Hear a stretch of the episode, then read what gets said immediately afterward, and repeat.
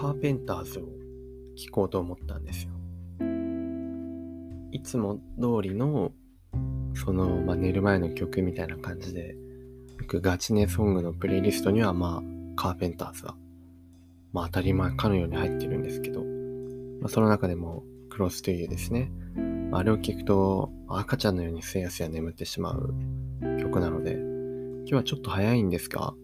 あの、なんか疲れちゃったなと思ってお風呂出た後に。だから、カーペンターズの曲を聴いて、なんかゆっくりしようかなと思ってたんですが、まあ、それで一旦お気に入りソングの方を見たんですよね。最近何入れてるかなと思って。そこで、あ、そういえばこんなのがあったって思って、今日はカーペンターズを押しのけて、あの、こっちの曲を聴いたんですけど、まあ、その曲は、ザ・イエローモンキーのジャムという曲ですね。J-A-M でジャム。イエモンって言いますかね。あの、自分もあんまり世代じゃないんで知らないんですけど、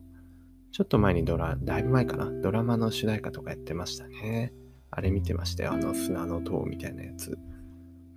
とかで知って、で、聞いてみると、あ、聞いたことあるなっていう曲で、このジャムっていう曲も、あ、そういえばなんか聞いたことあるっていう曲なんですよね。でもどうやってここにたどり着いたかというと、まあ、ある日サーモンと話していた時に、なんか音楽かけるかって言って、なんかかけたい曲あるって言ったら、サモンがジャムって言ったんですよ。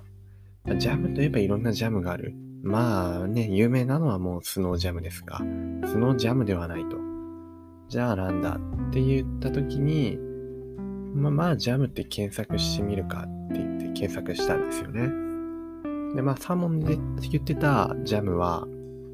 あの、チェルミコの鈴木まみこかなさんと、あと、イリが一緒に歌ってる、あのひらがなでね、ジャムっていう曲なんですけど、まあ、あの曲もいいですよっていうのは前に紹介した通りで。で、まあ、今ジャムってね、あの、Spotify の方で検索してみたんですけど、まあ、そうすると上から順に、これは自分がお気に入りソングに入れてる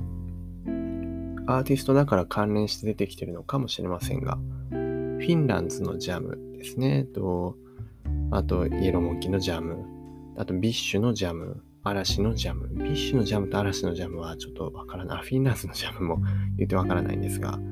まあそこであの、イエモンのジャムが出てきたんですよ。で、聞いたっていう感じですね。この曲は何て言うかな。あのー、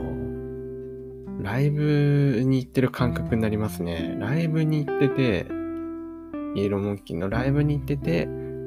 で、最後に、流れてきそうな感じ。っていうか、すごい感傷的になりますね。なんかメッセージ性もちょっと強いのかななんて歌詞を聞いてるとそういう風に思ったりもしますが。まあそんなか、そんなこんなでですね、現在すごい感傷的な気持ちになっているんですが、まあ、イエモンのジャムをね、聞いているということで、どうも皆さん、紙コップでございます。だいぶ自己紹介するまでにね、時間が空いてしまいましたが、皆さんいかがお過ごしでしょうか？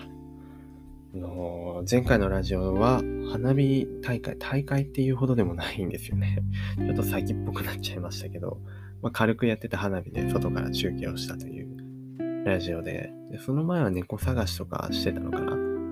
なので、こうやって机に座ってしっかり喋るっていうのはまあまあ久しぶり。まあまあ久しぶりで、まあ、ちょっとね、落ち着いていますが。で、前回蚊に、外外に出て、やっぱ蚊がいっぱいいるんでねっていう話をして、どれくらい刺されたか報告しますって言ってたと思うんですけど、まああれですね、合計で1箇所でした。いや、これはおめでたいですね。1箇所で済んだだけすごいありがたかったかなと、いつも2、3箇所刺されるんでね、あの、大変なんですけど、どこを刺されたかっていうと、左腕の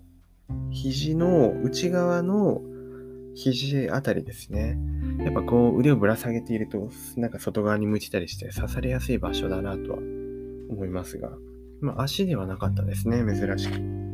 足パンパンしてたんで、あの、はたいて、はたいていたんでね、あの、蚊は使わなかったのかもしれませんが、まあ、なんとか一箇所に抑えられたということで。でも、でもなんですよ。最近、うちの中に蚊がすごい出てですね、あの、今日もお昼、まあ、今でこう座っていたら、プーンという音がして、えっと思って、そしたらあの足元に蚊がいたので、もう、すかさず、なんですか、あのもう、あの、張り手でね、パチンといったんですけど、まあ、それで血は出てなかったですね。蚊から血は出てなかったので、あ、よかったと思いながら、あ、また、つまらぬものを潰してしまったという気持ちになりましたが、そしたらまた夜に今で蚊が出て、それは逃してしまったんですが、まあいいかと思って、ちょっと洗い物をしていたらですね、あの、目の前に蚊が飛んできて、ね、洗い物してるから、すぐパンといけないんですよね。お皿持ってるし、手も泡泡だらけだしっていう。で、急いで洗って、もうこの素晴らしい動体視力でね、顔を捉えたんですよ。顔を捉えて、まあガラスに向かってバンと、あの、行ったんですが、まあ顔はどこにも見当たらず、潰れた形跡もなく、多分どこかへ飛んでいってしまったと思うんですけど、そういうのが一番嫌ですよね。なんかずっと今日も半袖半ズボンで立って洗い物をしていたので、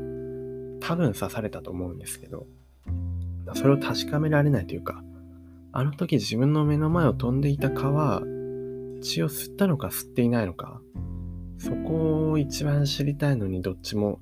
わからないっていうのが、やっぱすごい、もやもやしますよね。やっぱ白黒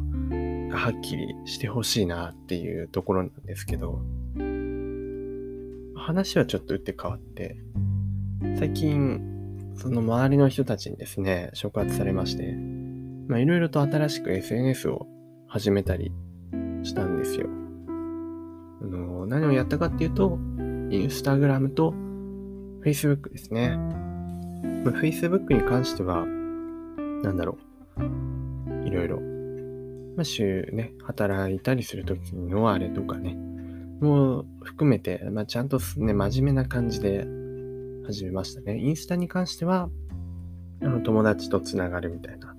感覚で始めたんですけど、もともと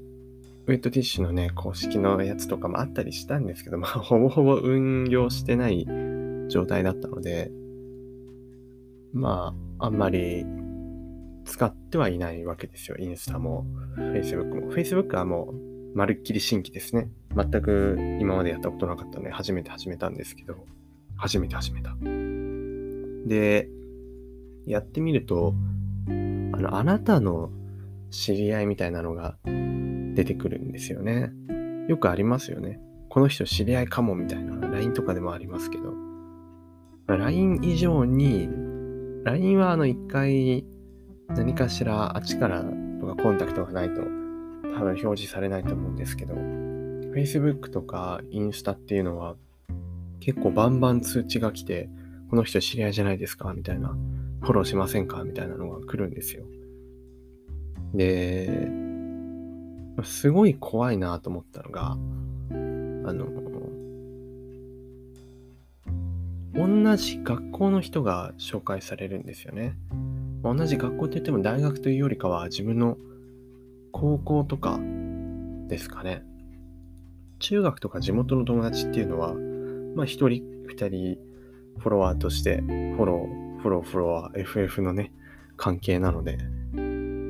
いろいろ通知がね、そこら辺の関係者に通知が、関係者が紹介されてもおかしくはないんですけど、高校の友達に関しては、あの、友達とか、まあ、同じ高校だった人とか、まあ、全く、あのー、自分は登録してないんですよね。その SNS 上に自分の高校とか、まあ、登録してないんですけど、まあ、なぜかピンポイントで、あの、同じ高校の人で知ってる人のアカウントがこうバッと出てきてフォローしませんかみたいに出てくるんですよね。それがちょっと怖いなと思って、そこには登録してないはずなのに、こんな紹介されるっていうのは、どこかしらで情報が漏れてるんじゃないかみたいなね。どこかで入力したどこかのあれが漏れてて勝手にそのねあの AI とかに解析されてあここら辺つながれつながりあるなみたいな感じで紹介されてるとしたらえー、怖いんだな SNS ってっていうふうに思いましたね。まあ、便利っちゃ便利なんですけど、まあ、よくよく考えてみるとなんでっていう、そういうことが多くて、まあちょっと、ちょっとね、なんか闇っぽい部分を感じたような、それともただの勘違いなのかっていう出来事がありました。知り合いって言っても、友達だけじゃなくて、まあ、あの、知らない人とかも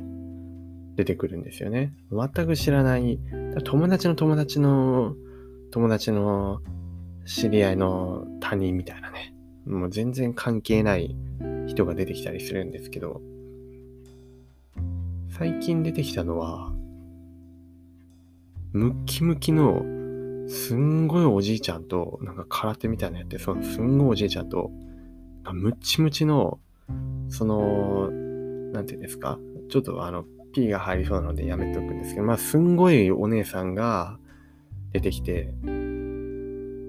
さすがに白黒はっきりしすぎだなっ